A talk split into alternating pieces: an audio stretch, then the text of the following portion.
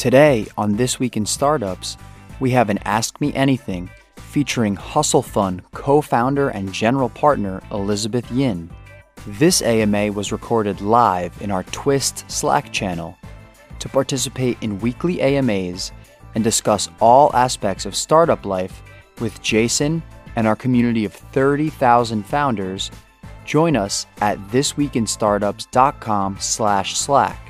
This episode is brought to you ad-free thanks to our partners Klaviyo, Pitney Bowes, and Dell. All right. Well, I want to get through as many uh, of your questions as we can. So we're just going to hop in. And so the first question is from Prashant. Would you have benefited from an AngelList equivalent for venture capital? In other words, if up and coming venture firms can find potential LPs from every corner of the world instead of just SF, here's platform. In fact, actually, AngelList is doing that, and I really applaud what they are doing.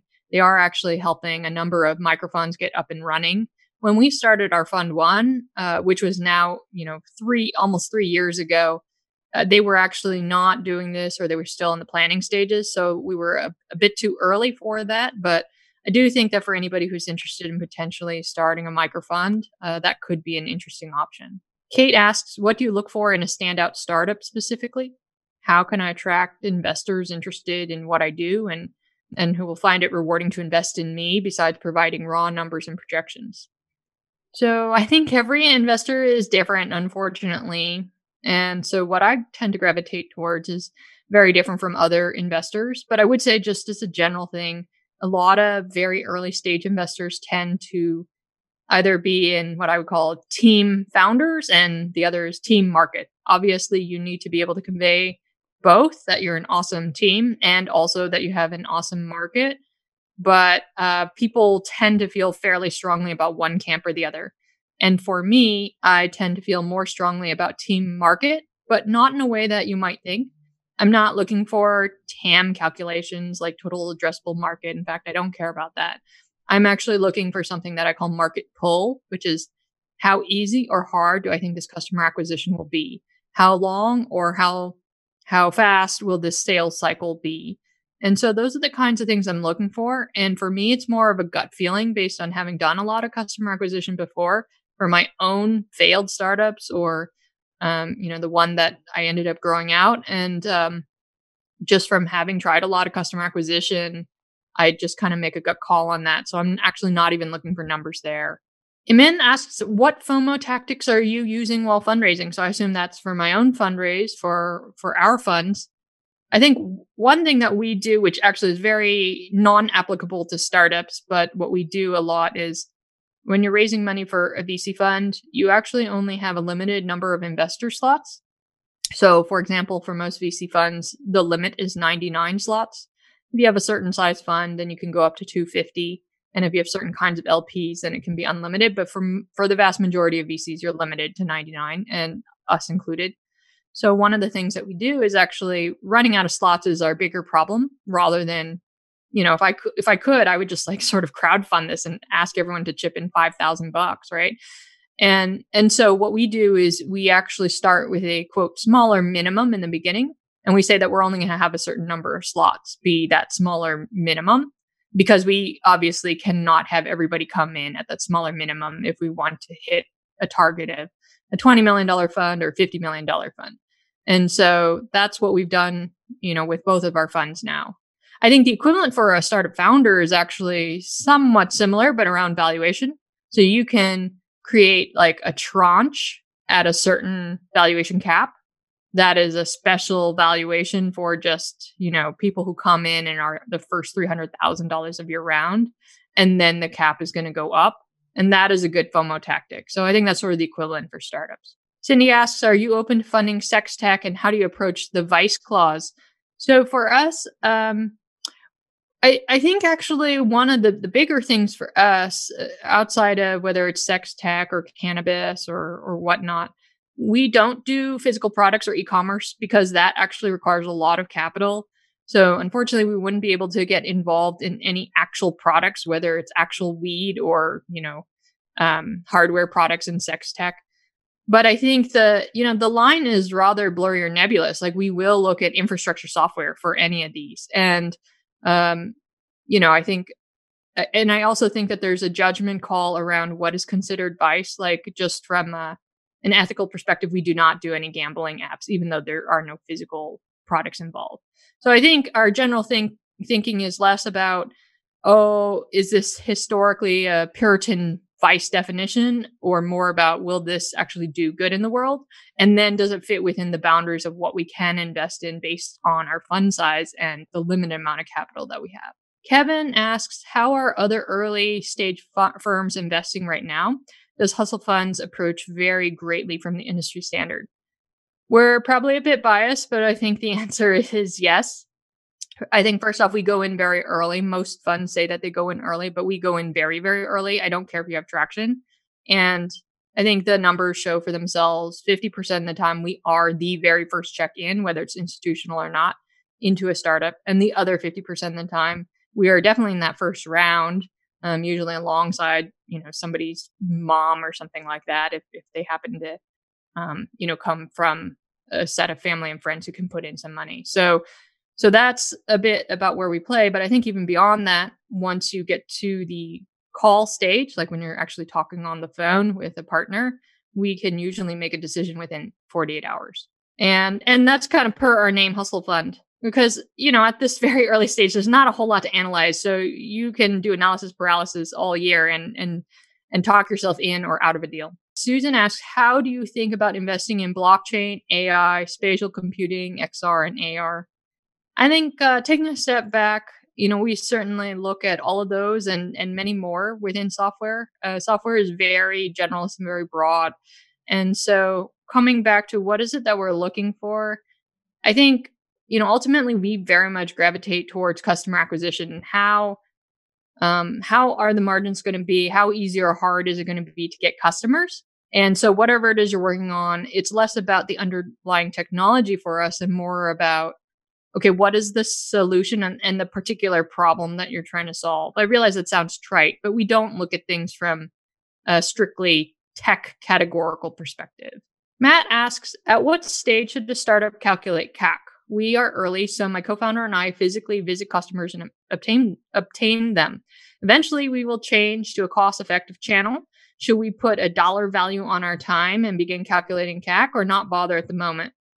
I think that's a great question. So first off, I uh, am fully in agreement that that's what you should do in the beginning.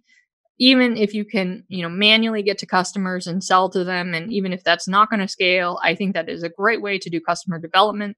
I think that is much better than trying to do online marketing because when somebody comes to your website or leaves your website, you have no idea what they're thinking. You don't even know if you're solving a problem. So I think having a high touch and strong rapport with potential customers or would be customers is great, whether it's in person or over the phone or whatnot. And and so in those beginning stages, what you're really looking for is what is the specific problem that they have? Are you thinking about a solution that is going after that problem? And and actually not just is it a problem, but like how big of a priority problem is it for them? Would they drop everything to look for a solution for that? And that is really what you're looking for in that beginning stage.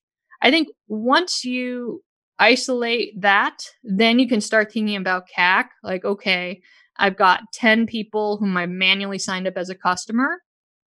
And then let's now try and get the next 10 people through more scalable means, like such as cold emailing and then hopping on a call and then converting them from the call or something along those lines. And it's at that point, then I would start measuring CAC because for that, you can throw people and software at the problem and measure how much it would cost to pay those people on a per hour basis or, or whatnot. And that is, I think, when you should start looking at CAC. But it sounds like right now you're just trying to figure out uh, is this something that people want to buy? And is this a big enough problem? Saul asks, how do you think about investing in biotech ed- and education? Would you invest in biotech companies tackling the lack of genetics education in K 12? So I think um, I probably hammered this uh, over and over in this AMA, but we're very much looking at it from a customer acquisition perspective. So, not knowing the details of this idea, I think the way that we would look at it is less around what is the specific education that you're offering, but more about, all right, what is the real need for this type of education? Like, who is paying for it? What are the alternatives today? Are they pretty crummy? Are people looking for this? Um, what do we think the market pull could be like? Could this be a fast sales cycle by paying for Facebook ads or whatever it is? That's how we would look at it, and less about the specifics of the digital product or the education or what's in the education. Vinay asks, We are a startup building the the graduate program search engine. We are doing what you had done in Beat the GMAT. Are you still investing in this business model? So, for context, Beat the GMAT was my co founder Eric Bahn's startup, um, which he sold to the Daily Mail several years ago. And I'm not 100% sure what this question is getting at. Like, are we still investing in this business model? Uh, I mean, we are open to a lot of business models. I think the main thing for us is, again, harping on the customer acquisition piece. Like, can you scalably get people there and make money off of them? Now, I would say, though, like, Beat the GMAT definitely had a sponsorship component, and we are very much per the size of our fund not looking at ad revenue models right now where you have to get tons of eyeballs to be able to monetize. So I would say that you know depending on the specifics of your idea like that that may or may not fall into can you start to get sales pretty quickly. Kevin asks favorite business models to invest in these days. Conversely, least favorite business models to inver- invest in these days. So I think for us, again, it kind of comes back to the size of our fund. If we were a hundred million dollar fund, we could afford to be relatively patient. Like if a startup doesn't monetize for three years, no big deal. But for us, like as a small fund, and we are writing 25K first checks, the company more or less has to be able to monetize right away. We have to believe that the company uh, can survive and thrive even if they can't raise any more capital. So we actually tend to prefer companies who are more bootstrapped in mentality as well as in, you know, cash management because we very much align with that given that our investment checks are so small. So I think then flipping that around, well, okay, what kinds of models are really conducive to that? I mean, certainly B2B, whether it's SaaS or even just, you know, annual contracts, uh, are, are great because margins are great and also the dollar amounts can be also quite high. Um, but we're not tied to that. We've invested in many other models, uh, whether it's insurance companies paying for digital health or marketplace models or, or whatever we we definitely have invested in a whole variety of models. What would be the minimum traction for a prop tech that you would be looking for before investing in a startup? Uh, I don't care about traction. Most of the companies that we invest in, it's based on a gut feeling of how we think the customer acquisition will go. And I would say that most of the companies that we invest in actually have, you know, either zero traction whatsoever or have a handful of small customers. What kind of trends do you see in sports tech? Um, that's a good question, Ed. I think our perspective is that we are pretty vertical agnostic. In fact, if you look at our portfolio, we are kind of everywhere for better, for worse. And in that sense, we are jack of all trades and masters of none. And we very much rely on the founders we back to spot trends. I think at a high level, I would say that within sports, and especially kind of given where we are these days, um, you know, we've been looking at a fair number of esports companies, but admittedly, we have not pulled the trigger yet on on any of those. Um, but definitely an area of interest. Um, but that's not the. I mean, I think we have also gone against the grain and invested in areas that nobody's looking at as well. So it's more about the founder spotting an opportunity and then we believe the reasoning of the founder. Andrew says, I'm an LP in Hustle Fund. Thank you, Andrew. How can I be a better backer beyond money? What can investors like me do for funds that we back? Uh, I think there are a few different things. Um, so one is uh, certainly a number of our LPs are very interested in in looking at doing direct deals. Of course, we at Hustle Fund have a lot of companies uh, in our portfolio. And so um, we've actually shared uh, all of our deals with with all of our LPs, and and so if you want to invest in more of our companies, we would absolutely love that.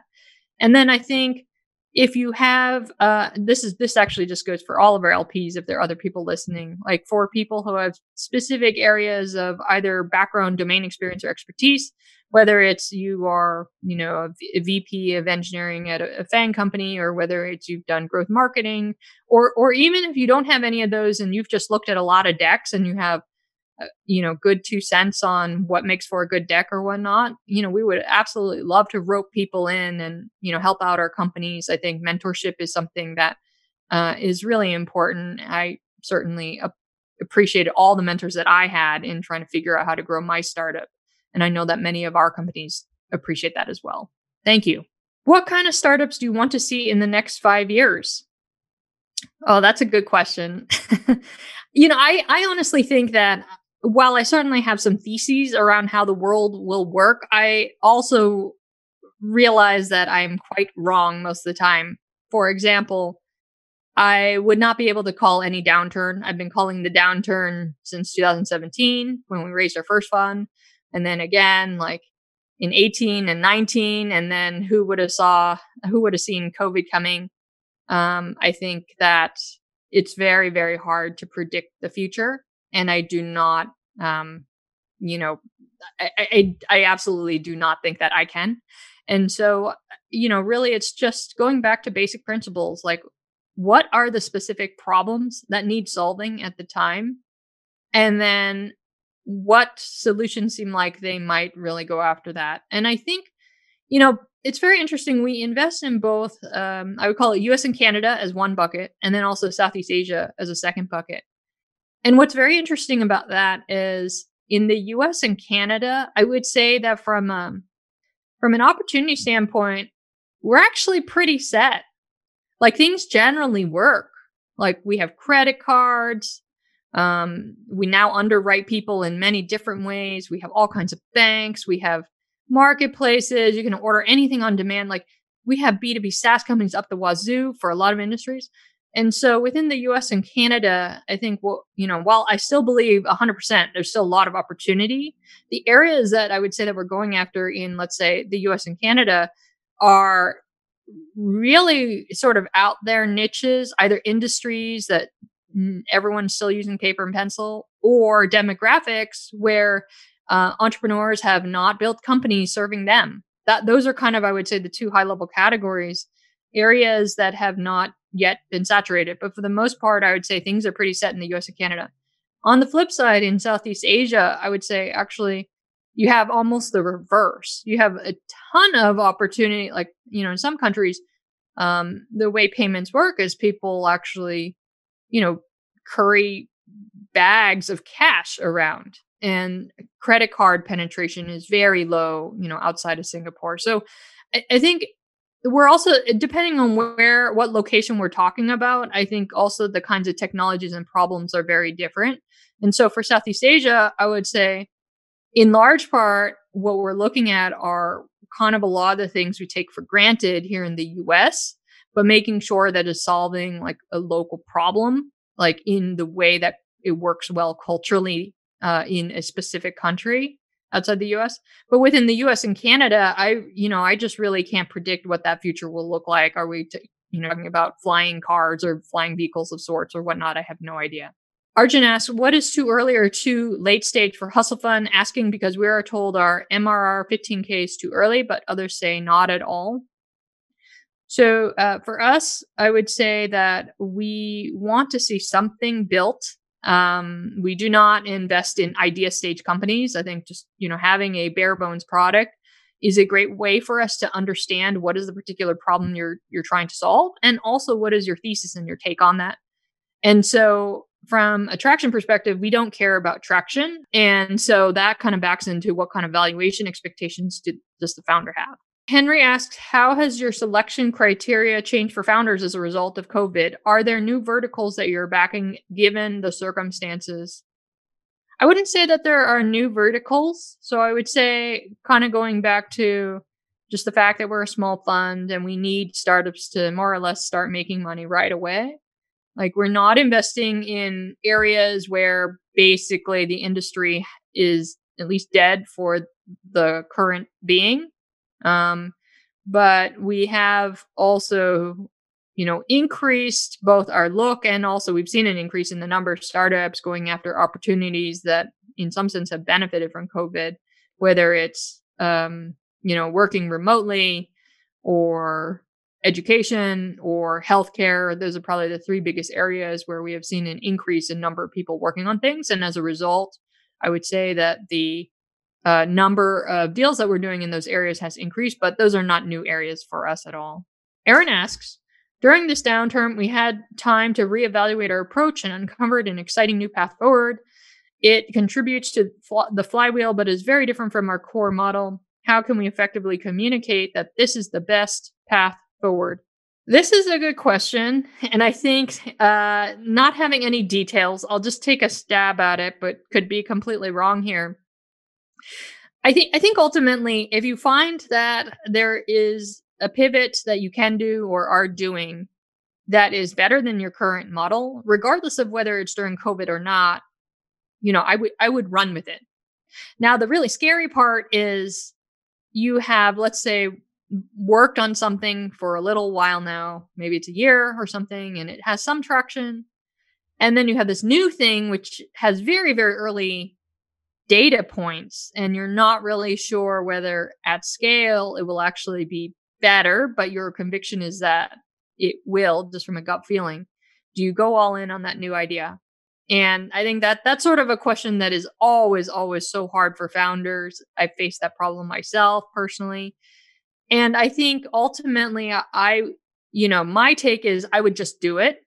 I would also communicate to your investors, like, or, you know, stakeholders, whomever, why you think that this is the the better path um, but I think you know that is that is where you need to find courage as a CEO and and just go and do it. Now, if you don't quite have that conviction yet and your experiments are still early, maybe you're running both in parallel still before going all in. But at some point, you're going to have to make that call before you have a lot of data points. And so that, you know, that day will will come soon.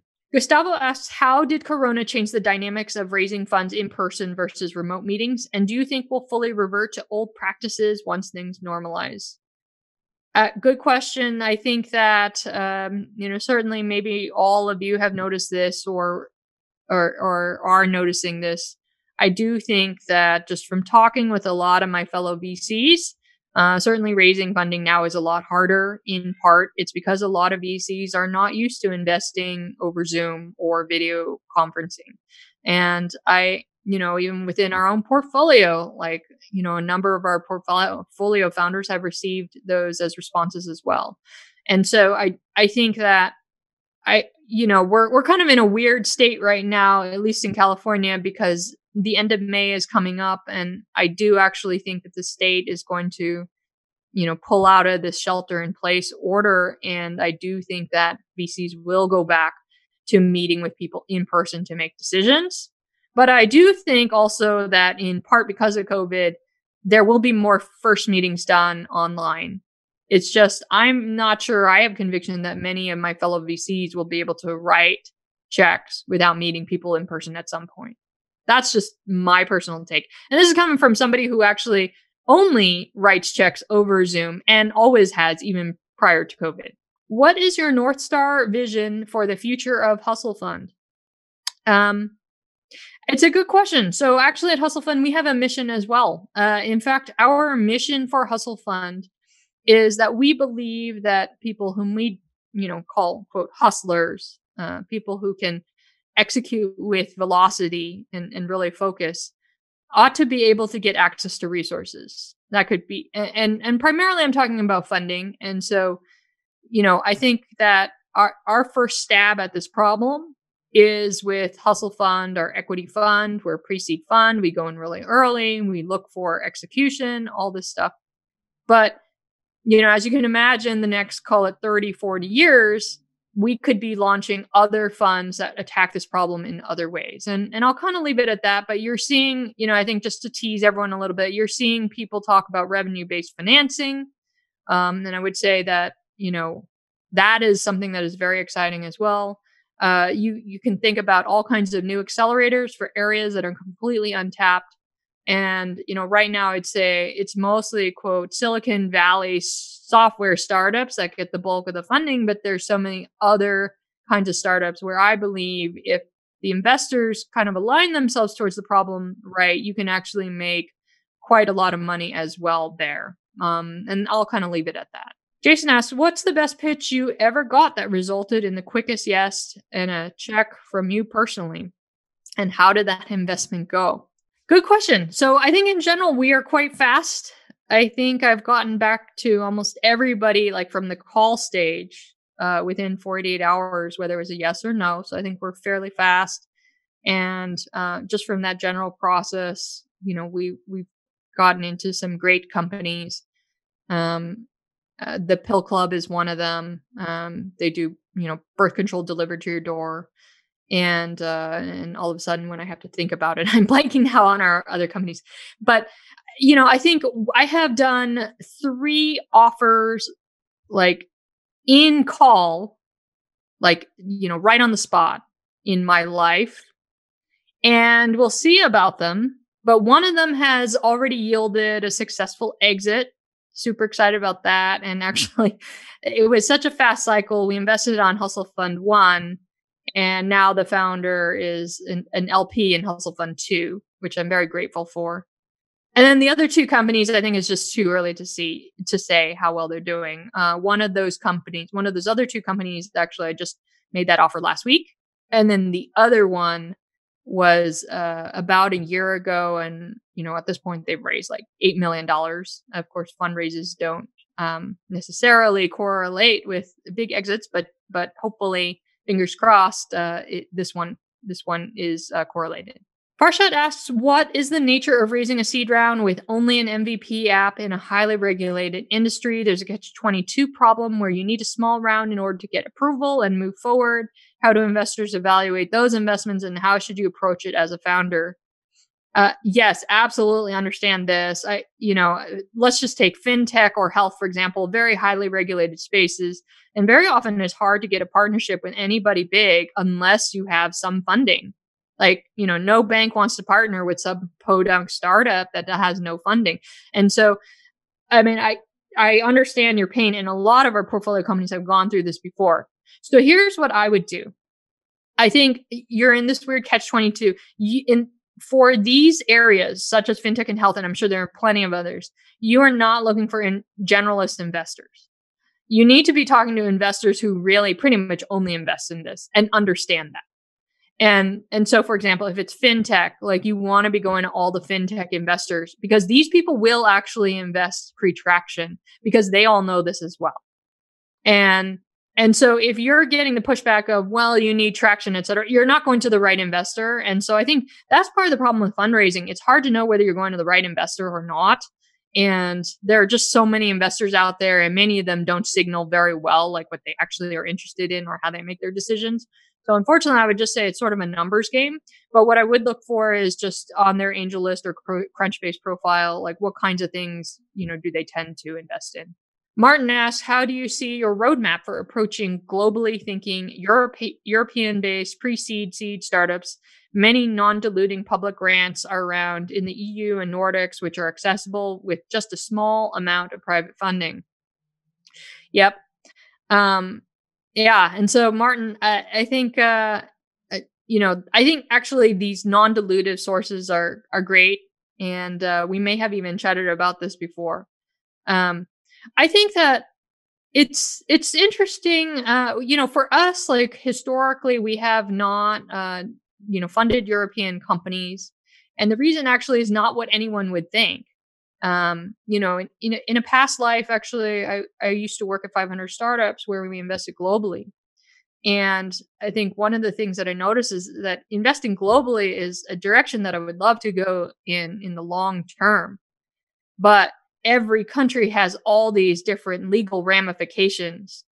And so I think incorporating, you know, in, in some of these places can set you up for challenges, uh, depending on who you're trying to raise from, et cetera. And obviously it depends on the country. And I think some of that can be, you know, gotten around by incorporating in the US as a US Delaware C Corp, but operating in Europe Um, but ultimately, I think the way that I think about it is, at least at this point in time for Hustle Fund, we may make a couple of global bets um, with some pretty, you know, stringent restrictions around where the incorporation is, just from a legal fee standpoint, and and kind of learn from those bets because I think that you know, depending on the country and the particular area, there's a lot that we don't know yet that we need to learn before we can say, hey, we're going fully global, especially as a small fund, especially as a small fund writing a small check. If we're putting in a 25K check, we cannot afford to be spending a thousand bucks on legal fees. That just doesn't make sense as an investment. And that's something that, you know, we're trying to figure out for maybe the next fund. Jing asks, considering different industries move, evolve at different paces when evaluating deals, how important is it for making your investment decision? For example, social media move faster than e-commerce. B2C user growth is faster than B2B to C. Not 100% sure what this question is getting at, but I think going back to what we kind of talked about a little bit earlier about fast customer acquisition, I think, um, you know, we very much look at things from a monetization perspective. So most social media companies we probably wouldn't be able to invest in if it's you know something that you need to monetize with ads like five years down the road. And it's not to say that's a bad business. It could be actually an incredible business. It's just not the right business for a small fund like ours so it's more about you know what are sort of the monetization you know bumpers around this problem? Like what are what amount of capital is needed to be able to let's just say get to profitability on a company and that's the kind of stuff that we think about rather than can you get a lot of users. Because uh, ultimately you're running a business. Like this is about you know bringing dollars in for for less than your cost. Timothy asks how do you typically work with the founders that you backed and given the larger portfolio do you try to focus on a certain number at a time yeah, so we have a hundred over 135 companies to date, and uh, that that is a lot of companies. And so, it, actually, this is a, a a good question for everyone to think about in terms of what is it that you're looking for from your investors, because we have a model that's very different from some of the big Sand Hill funds. Like at a big Sand Hill fund, they have fewer companies, but it also means that, and that also means that they can spend more time with you and do board meetings with you. And for the right partner, that can be incredibly valuable. For a fund like ours, the benefits are very different. Like we will not be on your board. We will not be meeting with you regularly. And so the way that we've kind of structured things is uh, a couple fold. One is we have a very active and engaged community of smart people, all the founders of all these companies. And so we have, you know, in, in some sense, obviously, depending on the kind of company you are, like they could be good potentially for partnerships or customers in general, I don't believe that startups really find much success selling to other startups or partnering with other startups, but we have startups in our portfolio at varying stages, especially since we had rolled in some of our angel investments that are, you know, that we did many years ago that are now quite big. So, so that's one thing, just community helping community, whether it's on advice or connections or introductions. And the second thing is also around, um, we do more scaled programming. So we do a lot of growth schools around tactical customer acquisition tips. We're not exactly an accelerator, but I would call it more of an abbreviated accelerator that just comes with being part of the Hustle Fund family. And you can you can join and get, you know, tactical things answered about your customer acquisition from our customer acquisition mentors and and the growth classes that we run. And so we do more we do look a little bit more like an accelerator in what we provide, but we don't have the demo days we don't have the cohorts or any of that and we're not asking for you know more equity or fees or anything for this programming. Suzanne asks are you noticing any interest from investors related to problems arising out of our aging society? Interest from investors related to problems. Uh, I, I take this question to mean like when i talk with my you know my my friends who are angel other angel investors and vcs are they actively investing in this I think they spot this as a, you know, a broad trend. I think, you know, it's just sort of the, the devil's in the details around what the idea is in particular. But, um, you know, I think, I think, yeah, certainly people do are interested in what I would call elderly tech or whatnot. I'm not sure if this quite answers the question. Alex asks, when you look at growth metrics, How much do you attribute to marketing versus product market fit and demand? And how do you determine the difference when it's early stage? I.e., great marketing versus go to market versus a great solution, but perhaps you need both for it to be worthy. So this is probably a controversial take, and I have a Twitter thread on it, but I actually think that product market fit is very tied to customer acquisition. They are not separate. It is not sufficient to have a great product that everyone uses and not be able to sustainably promote it. Otherwise, you don't have a company. You may have a product, but you you don't have a company. And so I think all of those things that you mentioned uh, go go together actually quite well. And so to your question, actually, this is very challenging. Like, how do you know like whether you have product market fit or not? And I think the answer is in the beginning you don't really know you have some inklings and then you keep on following those inklings until you you one day know as, as, terrible as that sounds which i realize is not very helpful but just from personal experience like that's what ends up happening and so I, I think here are some indicators. So one eh, one indicator, but it's not the only one because there are plenty of successful companies that that didn't have this from day one. But one indicator is if you have strong product market fit, you will actually see strong market pull immediately. As in, you can put a dollar into an ad channel or you can call up, cold call an enterprise customer and they will sign up immediately.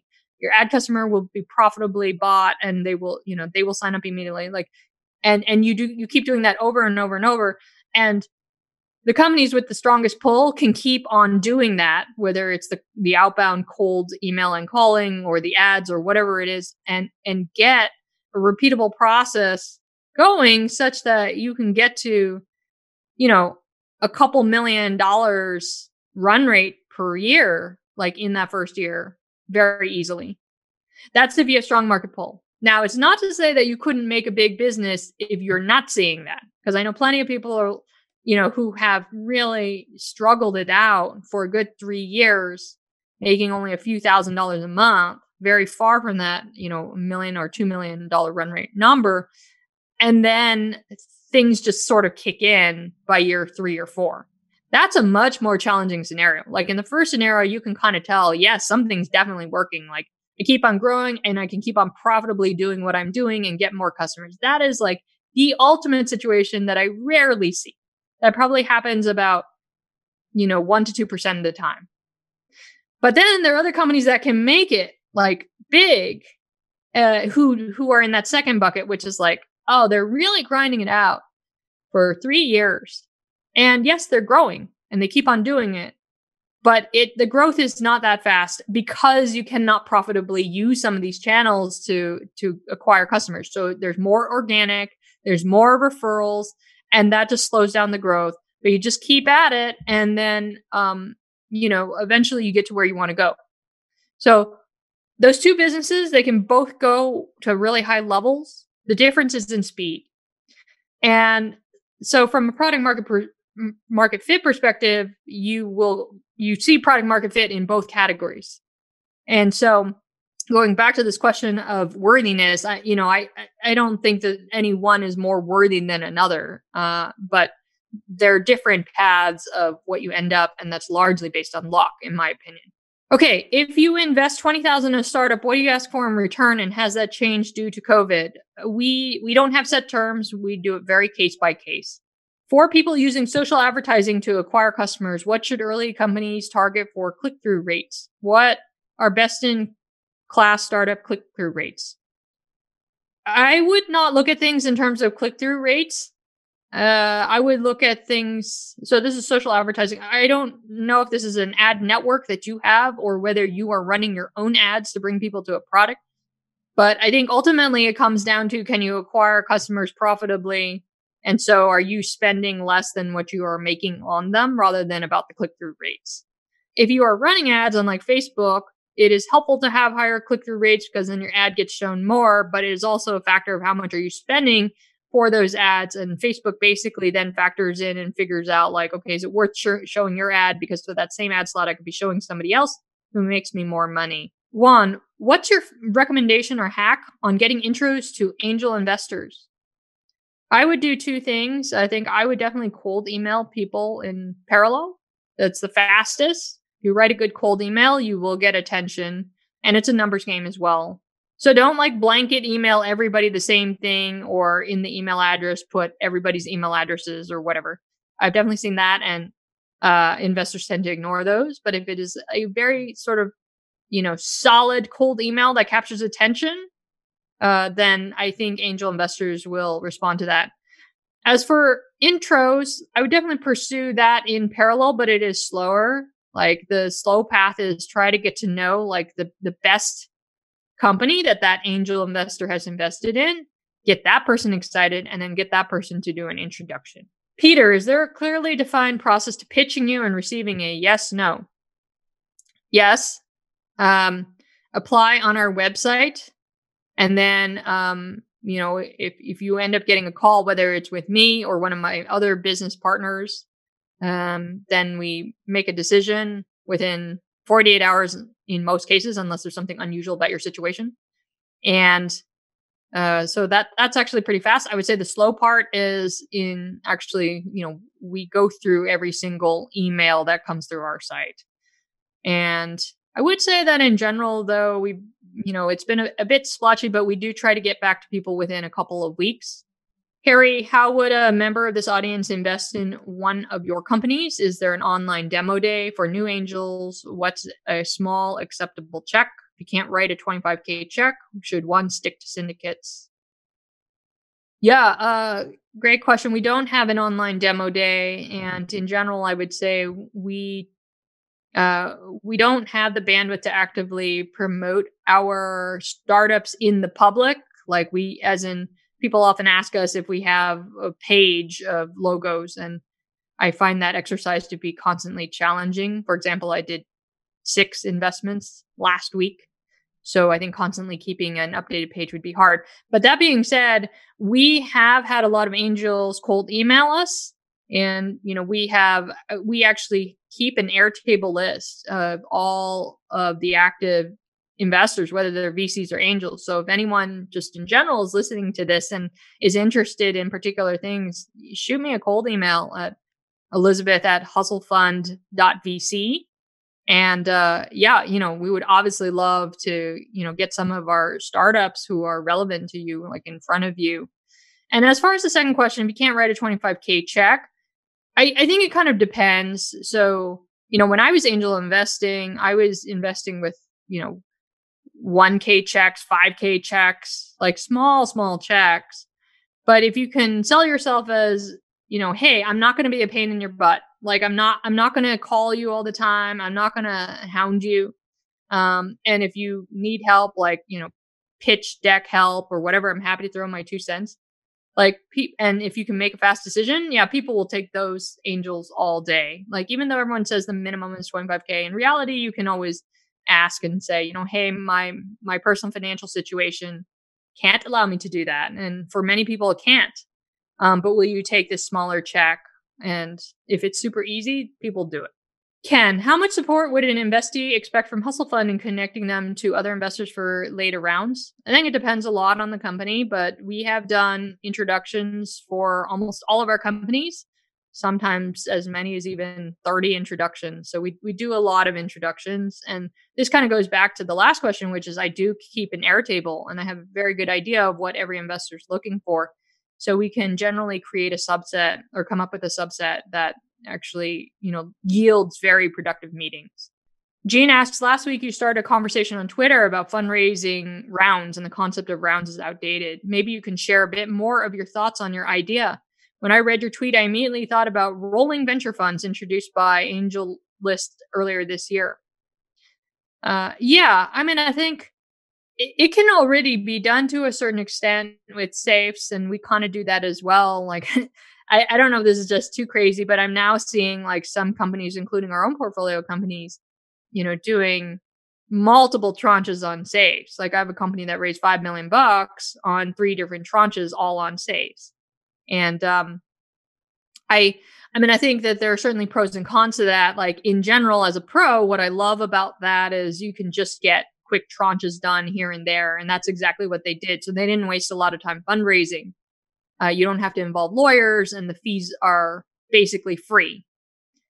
the the downside is once you start talking about raising like millions of dollars so not just like 500,000 or a million but like you know 5 million 10 million dollars on safes then then you start to get into other problems of well you know this is a real company now and and maybe everyone should be in equity and maybe there should be a board and maybe there should be you know all this other stuff so so i think um I don't have any concrete thoughts on what logistically or legally this might look like, but if you can kind of blend the two worlds together, like why is it that equity rounds often require a minimum threshold?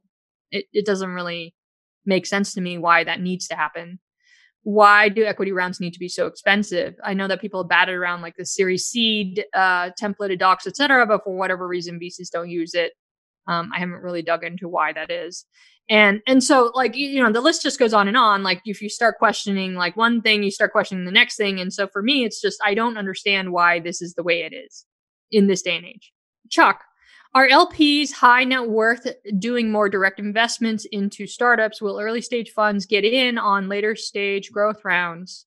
I i think i know where this question is going but not 100% sure. So yes there are a lot of lps and high net worths who like to invest both directly into startups and that is part of why they invest into funds such as ours for example. But then also many of those people like also doing later stage rounds and like to take the pro rata of earlier stage funds. And that's another potential benefit as well for a large lp i'm not sure if that's quite getting at what you're getting at but that does happen. Like you are starting to see a lot of early stage funds starting continuity funds or whatever you want to call it to invest in the later stages of some of their portfolio companies where they do have that information already and they have that relationship already. Lee, if you are building a few different MVPs before going all in on one, do you want to hear from people only once they're in the all in stage? Uh, if prior to all in, how should we approach you if one or many of the different ideas fall into your thesis? So our thesis is very broad. We invest across verticals. Like we are looking to be bought into the founder's thinking and also the problem and solution at hand. And so, yes, that would require going all in on one that you think is a strong problem and solution. Can you please name some industries that you view as dying or dead? Um, the death industry. No, um, I think that uh, I am not a very good predictor of the future. Like this COVID thing could end up changing. I'm not sure if killing is the right word, but changing a lot of industries. And uh, you know, even industries that I generally think are moving in the wrong direction or not in a popular direction, there's there's always an idea that will work well. So this is not a venture idea, but for example, the golf industry, like if you look at the numbers, fewer and fewer people are playing golf, etc. But then you have Topgolf, which is incredibly popular. So I think even in a dying or dead industry, there's always, you know, an exception. And that's why we kind of look at things for the specifics of the idea rather than, oh, I love this industry because there are also plenty of bad ideas in industries that I quote love. Max, given the high volume of portfolio companies you invest in, how do you and your partners find time to give advice? How do you prioritize? Which portfolio companies do you give your time to? yeah, great question. So I think the way that we set expectations with our founders is like we like to, um, you know, have the most conversations with them up front, uh, build that rapport early, like right after we invest. And also, I think that's frankly speaking when we can be the most helpful you know, I think one of the things that I noticed from previously running an accelerator is like my biggest value is in the beginning because it's after I've given you a bunch of these intros, I kind of don't have that many more intros that are relevant to you. Otherwise, I would have done those intros already for the most part. And and then similarly around the advice or the help around, let's say, you know, customer acquisition or or fundraising or whatever. Like once you've really kind of honed your deck, there is it, like everything else that you can get from me is pretty incremental. Or once you know we've kind of walked through some outbound email experiments or whatever like once you're on your way everything else i can help help you with is pretty incremental. So so i think what ends up happening is like we you know we end up uh, working with our companies more upfront for the first few weeks. This is not an accelerator so we don't do that for months. And then certainly on a you know whatever as needed basis like people can call us and and very often i would say that i end up hearing from founders when they're trying to raise their next round is when i typically hear from them um, or you know in, if there's an issue with the team or something like that um, but other than that we we mostly you know just get the I, don't want to call them automated reports, but we're perfectly fine with that. Like, you know, send send us your your revenue updates or whatnot. Um, and that's kind of how we work with founders.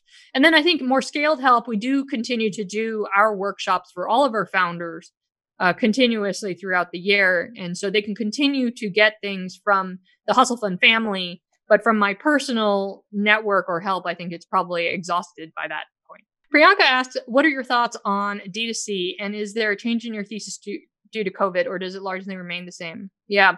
I mean, I think at a high level, I'm very optimistic and bullish on D2C. Like, you know, just in general, the way that we've traditionally bought things in the store and everything is mass produced and all that, um, is, is sort of an older way of doing things. But D2C pretty much disrupts that. Like you can get anything coming to you directly and you can do a certain level of personalization in many cases, etc. So I, I love that trend. But given our fund size, like, and I would say D2C actually requires a fair bit of capital. Like when you're talking about physical products, like, you know, their minimum batch orders and shipping costs and all this other stuff, like their cogs. And, and so we, we do not invest in D2C with Hustle Fund or physical products just in general. And, and so unfortunately, you know, this is sort of where, you know, my own thinking kind of diverges just because of the nature of the of our fund. Like you know our thesis around our fund is is partly based on how we think but also partly based on the circumstances of, of you know if you have a fund of you know that's 25 million dollars like what can you do with it? And what does that model look like? And so um, even though i believe that covid will actually help a lot of d2c companies as we're already seeing um, our thesis still remains the same because those costs and uh, capital required do not change. Uh, Betsy asks, what if any, uh, sorry, what if any biases do you have in evaluating deals that you would like to rid yourself of that you think would make you a better investor? Uh, I'm not 100% sure what this question is asking. Like, am I interested in tools that would help investors? And and I think the answer is no. Like we have a fiduciary duty to our investors, so we're looking at this strictly from um, a customer lens. Like I always like to put myself as much as I can in the shoes of your customer, regardless of what startup you are. And it's less about what do I personally like at Hustle Fund or I personally like just in general. I think that if I am that customer persona, I would look at it, you know, in the same way. And so you know, I I have seen a lot of actually very interesting tools that I think could be useful to investors or whatever. Um, but that that doesn't change our mind about the investment decision. Imin asks, what are your aha moments when you see a founder and want to invest in their startup? What is your favorite or top founder persona? I think over the years, I've learned to really tone down my aha moments because it, maybe that's just being um, old and jaded at this point and from having done this a long time. I mean, I think as we all know, and I've been in the trenches before for many years, like it is really hard to run a startup. So even if a startup ends up doing incredibly well, for most of that time, it sucked.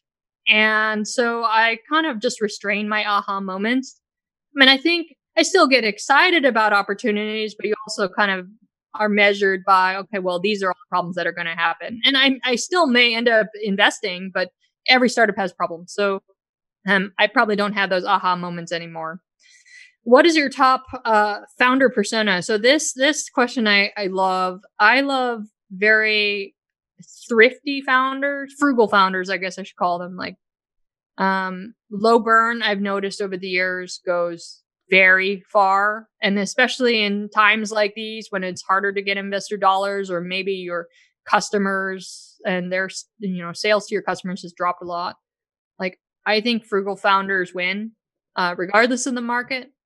And so that that's a big big thing to me. But of course i think coupled with the fact that and hence our name hustle funds like you know just in general not just me we we really love um, scrappy high velocity executors.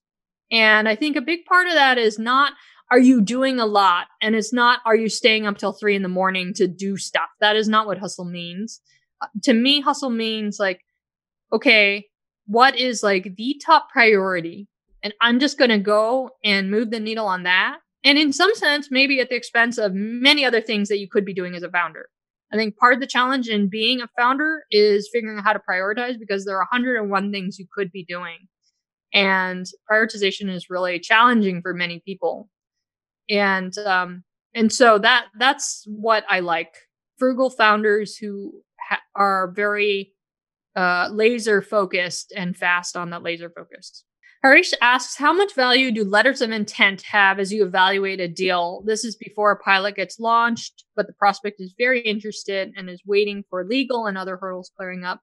I mean, for us, because we invest pre-traction, uh, letters of intent are, are are great pieces of information for us. I mean, we would even invest even without letters of intent. But I think the more that you have, like, you know, the better. We would never ding anyone for having letters of intent or sales or traction. So I, you know, if you have that, I think that's great. Obviously, letters of intent, I've seen all kinds. Some of them basically just say we we agree to look at this product, and others are stronger than that, where it almost commits to buying. And so there's a whole range in there, but it is something. It means you've done your work and reaching out to customers and engaging them and starting a process with them. Um, at the end of the day, though, I would say that we still very much are gut investors on customer acquisition. Like, do we actually think that this seems like a problem to that customer? And do we actually think that that customer is going to buy and it's big enough of a problem to move relatively quickly? Ian asks if early customer adoption is important for your fund, in other words, getting paid, do you like or dislike MVP or are you bothered? I, am not 100% sure of this question because customer adoption is actually not important to our fund. We do, as I may have mentioned before, we invest pre traction. So it's it's more of our gut feeling on what we think the customer acquisition will be like, uh, regardless of whether you have sales or not. Like very often, founders will come to me and say, "Well, I think I think you're wrong because these are the CAC numbers I'm seeing." And it's it's not about that actually because i think you can get your customer acquisition to win to work for the first couple of people no problem. It's more of what do i think gut feeling this will look like in 5 years. So i'm not quite sure how to answer this question but um you know, I think basically what we're looking for is what is your thesis on the problem and what have you built towards the solution to solve that problem? Like, is this a big problem that people actually care about and will prioritize? Uh, Jane asks, can you share your ratio of solo founders versus founding teams in your portfolio? Is the coaching and mentorship you provide different based on that? And uh, that is actually a great question. We've done a lot of slicing and dicing of our founders, but not based on solo uh, versus having a co founder. So that is something that might be interesting for us to dig into. But I think also partly as a response to that, I, you know, I personally don't have any qualms investing in solo founders. So that's also in part why we haven't done that exercise. Um, the coaching and mentorship that we provide generally is along the lines of customer acquisition and fundraising. So that isn't something that we have really addressed, but I do know that it is quite lonely, you know, to be a CEO and especially as a solo founder and I think that, you know, depending on the situation, the company, you know, with the cash and where they are, would definitely recommend getting like an executive coach for startups at, at some point. Vishal asked, does Hustle Fund also help with H1B sponsorship for founders? We we have not gotten involved. I have certainly written my fair share of O1 letters over the years. And so I think if there are one off requests that our founders have, like we're certainly happy to, to do that.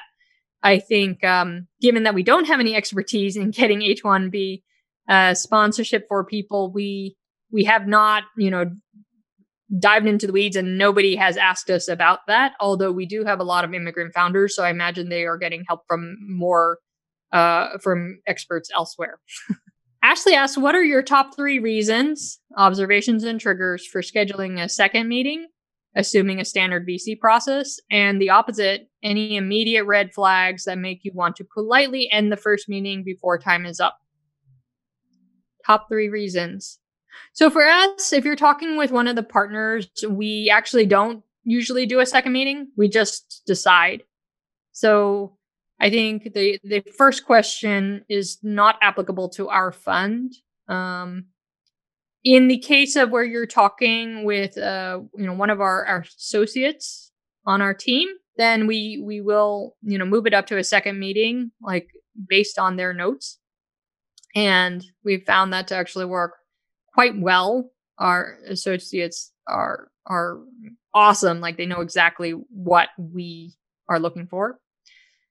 And so I think the top three reasons, just like, you know, customer acquisition is near and dear to my heart. So basically, I think given that many companies don't have traction and we don't care about what your traction results are, what does that actually mean? Like, we want to have conviction that this is a real problem. And so you have to really be able to spell that out in some format. It could be through storytelling.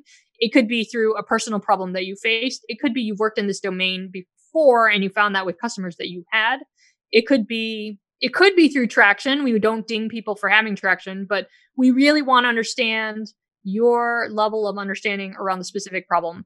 And I think that being able to also explain the customer persona in detail uh, says a lot about your understanding of the problem. So, for example, if let's say I'm coming up with a new product for, I don't know, virtual babysitting for kids during COVID, like my perfunctory customer, like understanding of a customer persona in this case would be oh, well, it's for working parents. That's a very high level understanding of the problem. If I actually did customer development or if I had worked in this space before or had some level of domain knowledge from something I did in the past, whether it's a lot of babysitting or, you know, I don't know, having tried remote babysitting like during this COVID times, like then I would be able to actually spell out in more detail, like working parents who have tech jobs and can work from home and be in the other room and generally own their house and or you know are in a place where they have a study that's separate or so, like you can go rattle on and on and on about this person's day in a life. Like that's a very good understanding of your customer persona and generally speaking it's a very good understanding of the problem at hand.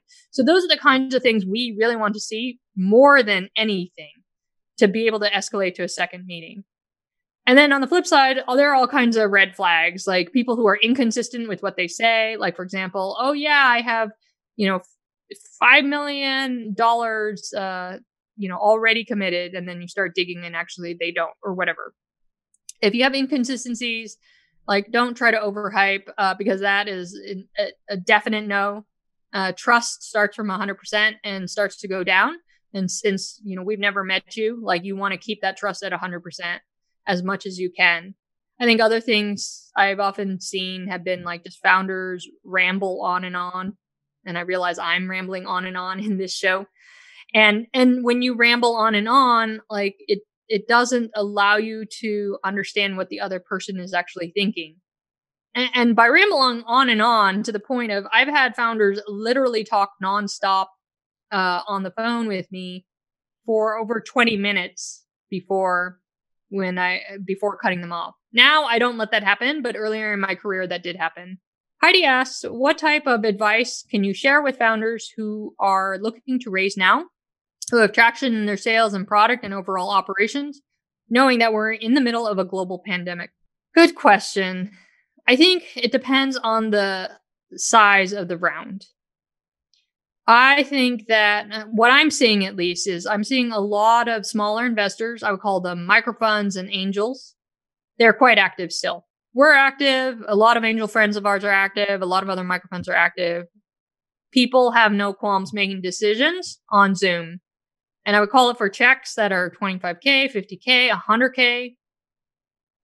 But then if you're talking about much larger rounds, like if you're pitching a Sand Hill fund, I think it will be very, very challenging to try to find a lead to lead, you know, your round at 5 million bucks or even 2 million bucks. And so I don't know what your situation is now in terms of your cash, but my recommendation would be to wait until we are out of this shelter in place. And for California, that's not that far away. People are talking about end of May, so we're talking about just two weeks. Uh, I don't think that's that's very far off at all. And I would I would actually just prepare all your materials and even start getting introductions to line up meetings uh you know now. That's probably what I would do. If you are in an absolute cash crunch, and if for whatever reason we don't come out of this the shelter in place in the next couple of weeks, then I would probably recommend raising, you know, 200k, like just party round it on a bridge, on safes or convertible notes from these smaller folks. Charles, you gave a wonderful example of a bakery pivoting from selling bread to selling bread kits. How can a founder spot when it is time to pivot and what opportunities there are? Should they test Should they tentatively test and iterate, or is this the time for bold strikes? Pivoting is always so hard.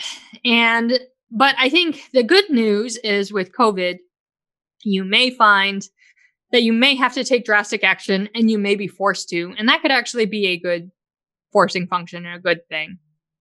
For example, if your market no longer exists right now, maybe you're in travel, maybe you sell to restaurants, maybe you sell to small businesses, that may force you to pivot.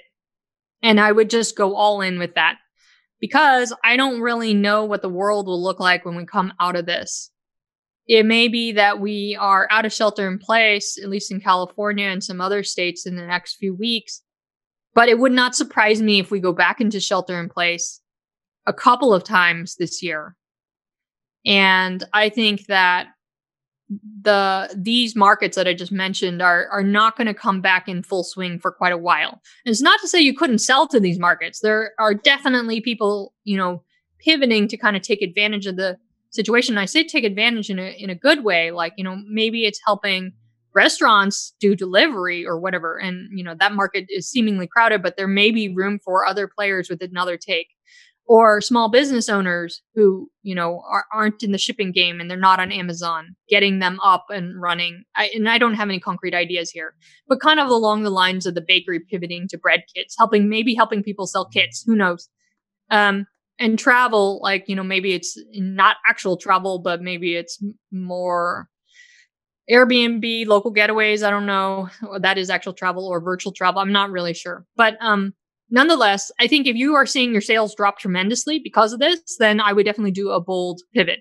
Now if we're just talking under normal conditions where this is sort of working you're sort of growing but it's there may be something that that has faster growth that you're itching to go after then i would probably lean towards what you you know what you mentioned which is maybe start by doing some small tests uh iterate and then and then actually see just from that initial data whether you have conviction to go in go all in on that new path. But that's always hard to call it because you have very little data on that new path. It's largely conviction based and abandoning abandoning an old path that is growing slowly is always very challenging.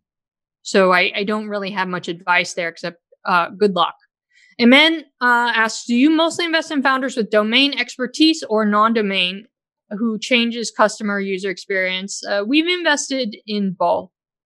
It, it comes back to the customer development and customer discovery. Like, what does the founder know about the specific problem what is the founder's take on how big of a problem this is? Does the founder really understand the day in a life for customer persona of the customer?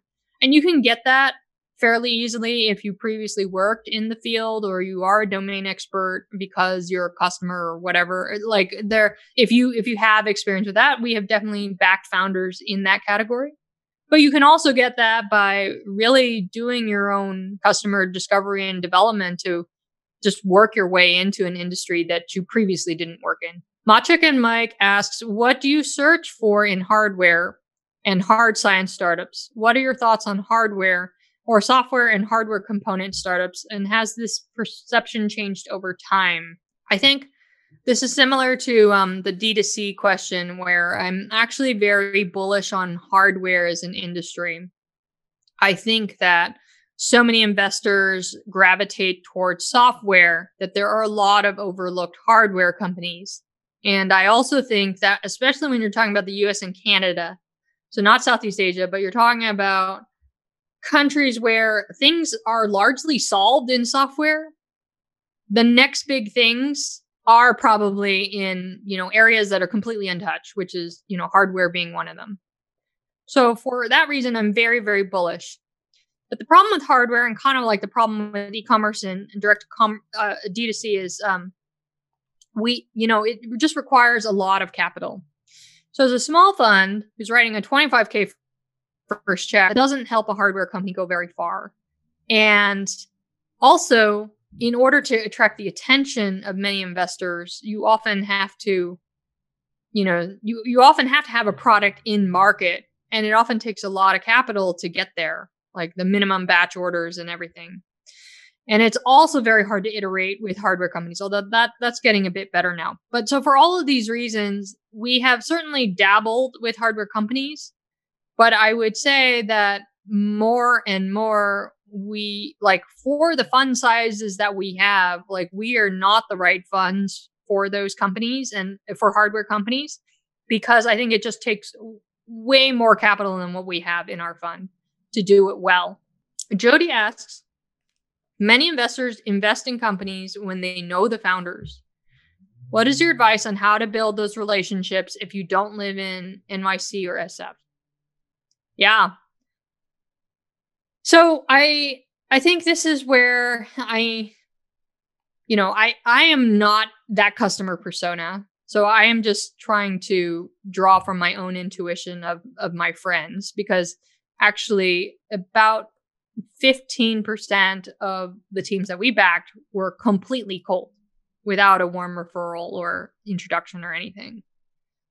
And so I like putting myself in those shoes of investors who only look at those warm referrals and especially really like those strong relationships. I think um, it does take a lot of time to network, but one of the things I've always appreciated about the San Francisco Bay Area, I've never lived in New York, but San Francisco is a place where people give back and they're very generous about introductions and very generous about helping each other. You see founders helping founders all the time. And so I think in a world that is moving more remote, I, I, think actually it becomes easier and easier, but it still takes a lot of time and effort to network. Where, you know, now you, if there are, let's say, angel investors you can approach either because you went to an event, and who knows how things will change with COVID, but let's say you went to an event in, let, let's say that you're in Dallas and you go to an event and there are angel investors there. The chances these days of an angel investor in your local environment being connected to somebody in either San Francisco or New York is actually pretty high. Like people are a lot more connected these days. And so you can leverage like a local investor, whether it's somebody who is actually invested in your company or somebody who who even just likes you enough to make an introduction, like that's your way in. And so and then from there, it like everybody in San Francisco know each, knows each other and everybody in New York knows each other. And so you just kind of you know, get intros after intros after intros. Now, of course, it takes a lot of time to take all these calls, et cetera, but but that's what I would recommend as as one path. The other path is there is value in accelerators. I, I think a lot of people ask about that, and it really depends a lot on what you're looking for in an accelerator. But if networking to get in front of investors in New York or San Francisco is one of those priorities, um, that's definitely the easier path in and the faster path in. Uh, these accelerators bring in everybody who's who investors. Um, if I'll give a quick plug for launch, uh, and there are other, you know, accelerators in the Bay Area as well. Like, you know, just apply to an accelerator that has, I don't know if I would call it cachet per se, but has a brand and is known for bringing in other well-known investors in the area. And that's a, that is a faster way to connect. So those are probably the two ways that I would recommend. So on Twitter, you can follow me and find me at dunkhippo33. I often tweet storm a lot about either customer acquisition or fundraising. Um, my blog is at elizabethyin.com where I write much longer articles on both of those topics, usually tactically from a tactical angle. But I also like, you know, I just give out my email address, like elizabeth at hustlefund.vc uh, pretty freely. And, and I get back to pretty much everyone unless your email goes to spam or, or whatnot. So um, yeah. Thanks for listening to Elizabeth Yin's Ask Me Anything. If you'd like to participate in weekly AMAs and discuss all aspects of startup life with Jason and our community of 30,000 founders, join us at thisweekinstartups.com slash slack. Thanks again to Klaviyo, Pitney Bowes, and Dell for making this possible.